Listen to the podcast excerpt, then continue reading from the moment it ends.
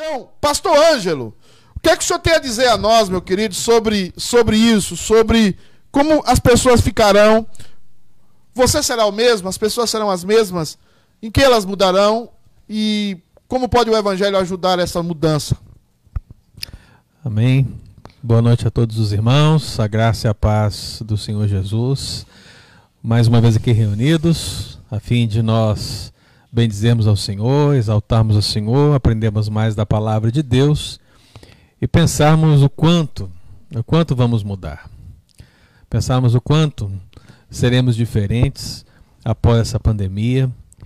E é claro, irmãos, a gente tem experiência de tudo um pouco e é bem possível que no momento como esse, onde nós fazemos essa pergunta, se seremos diferentes após essa pandemia, que a grande maioria pense que seremos diferentes e nós esperamos que sejamos melhores.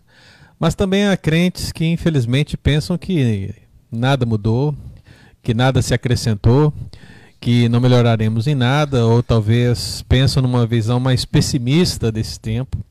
E é aqui que a gente precisa trazer a palavra de Deus para responder essa pergunta a todos, enfim. E eu escolhi um texto que está em 1 Tessalonicenses, capítulo 4, do versículo 9 ao versículo 12, diz assim: No tocante ao amor fraternal, não há necessidade que eu vos escreva, porquanto vós mesmos estáis por Deus instruídos que deveis amar uns aos outros. E na verdade estáis praticando isso mesmo para com todos os irmãos em toda Macedônia. Contudo, vos exortamos, irmãos, a progredirdes cada vez mais e a diligenciardes por viver tranquilamente, cuidado que é vosso, e trabalhar com as próprias mãos, como vos ordenamos, de modo que vos porteis com dignidade para com os de fora e de nada venhais precisar. Eu gostaria que você pensasse um pouco sobre isso, irmão. Afinal de contas, imagine o seguinte: imagine que antes de toda essa pandemia, de toda essa crise, você fosse um homem que tivesse uma fé operosa. Imagine que você fosse alguém que manifestava o amor de Cristo com total abnegação. Que você tinha uma esperança firme, resoluta e, quem sabe, uma fé conhecida em toda a região aqui para nós, em toda a região de Boston, em todo Massachusetts, aí no Brasil, no seu bairro, na sua cidade, quem sabe no seu estado, não é verdade? Imagine que o seu testemunho chegasse a tal ponto do evangelho ser pregado com poder na sua vida, através do seu ministério, e aí você é confrontado com essa pandemia. E a pergunta surge: como seremos depois? Afinal de contas, parece que tudo já está tão bom. Afinal de contas, já somos modelo para os crentes da região. Afinal de contas, já somos modelo para as outras igrejas. Já somos modelo para outros crentes. Será que existe alguma coisa a melhorar na nossa vida? Será que nós já estamos prontos? Será que já podemos ir para o céu?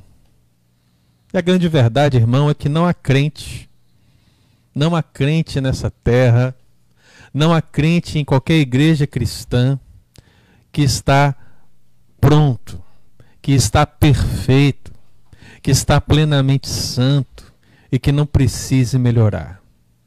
Eu estou citando todos esses pontos porque todos esses pontos são pontos que o apóstolo Paulo vislumbrou na igreja de Tessalônica apenas no primeiro capítulo dessa carta. Você pode perceber muitos outros. Então você entende que essa igreja é uma igreja que está exercendo um papel importante no contexto da Caia, da Macedônia, sendo uma igreja viva, sendo uma igreja verdadeira. E aqui, meu amado irmão, o que o apóstolo Paulo orienta? Ele diz simplesmente: olha, está bom? Vocês chegaram ao patamar? Está tudo ok? Não. A palavra do Senhor diz aqui no capítulo 4, quando ele vai falar de outros aspectos que a igreja também tem vivido, como amor fraternal, como trabalhar com as próprias mãos, como portar-se com dignidade. Ele diz nesse contexto justamente essa palavra que deixo para os irmãos. Vos exortamos a progredirdes cada vez mais. Vos exortamos a progredirdes cada vez mais. Então, se você está aqui nos ouvindo, e se por algum motivo você acha que você estava muito bem antes dessa pandemia, e que nada vai mudar agora, depois dela, não pense assim. Porque você precisa progredir. cada vez mais. Você precisa melhorar. Não importa o quão modelo você seja para mim, para os crentes, para a sociedade, você ainda tem que crescer, você ainda tem que melhorar, você ainda precisa desenvolver sua salvação com temor e tremor. Então avance nesse sentido em nome de Jesus.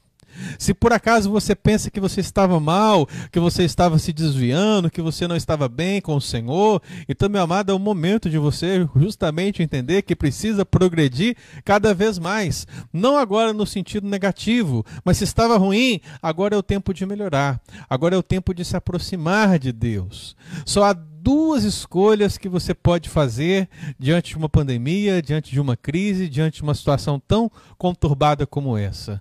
Ou você resolve no fundo do seu coração se aproximar do Senhor de corpo e alma totalmente em dependência e confiança, ou você se afasta completamente dele em blasfêmia e dizendo que não conhece a Deus de fato por causa disso. Então eu espero que você, crente no Senhor Jesus, se aproxime. Então, se estava muito bem ou se estava tudo mal, essa pandemia é uma oportunidade de você progredir na fé, progredir na vida cristã, e é isso que Deus quer ministrar ao seu coração nessa noite. Então, que seja tudo diferente e que seja tudo melhor agora, em nome de Jesus. Pastor Ângelo, o que, é que o senhor acha desse, desse comentário do Marcel? Vai ter é, o mundo vai de ladeira abaixo. Como é que nós vamos fazer então? É, o mundo jaz no maligno, né? O mundo, enquanto sistema anti-Deus, ele continua ladeira abaixo porque ele está sem Cristo, ele não tem esperança. E quem conduz esse mundo é o príncipe das trevas, né, o príncipe da potestade do ar, como disse o apóstolo Paulo em Efésios, que agora atua nos filhos da desobediência. Então, enquanto mundo, enquanto sistema anti-Deus, a nossa visão é sempre uma visão pessimista. Nós sabemos que o mundo vai piorar de fato. Agora, eu imagino que aqui o nosso intuito principal é pensarmos sobre como isso nos afeta enquanto igreja. Então, que o mundo vai piorar, nós sabemos disso, e é por isso que a igreja está aqui para ser luz no mundo. Esse mundo que vai de mal a pior ainda tem eleitos que precisam ser alcançados. E Deus escolheu a igreja para levar luz a essas pessoas que estão nas trevas. Então, se nós sabemos que o mundo vai de mal a pior e que lá existem pessoas que ainda precisam ouvir a palavra do Senhor, o evangelho do Senhor, receber essa palavra, é fundamental que agora a igreja, principalmente pós-Covid, venha se levantar com mais fervor, com mais animação, com mais dedicação, com mais oração, com mais pregação, a fim de alcançar essas pessoas. Justamente porque situações como essas nos mostram a fragilidade dessa vida, mostram a fragilidade desse sistema e mostram que, de fato, só Cristo pode nos dar a esperança. Estou parecendo o pastor Jefferson falando, né?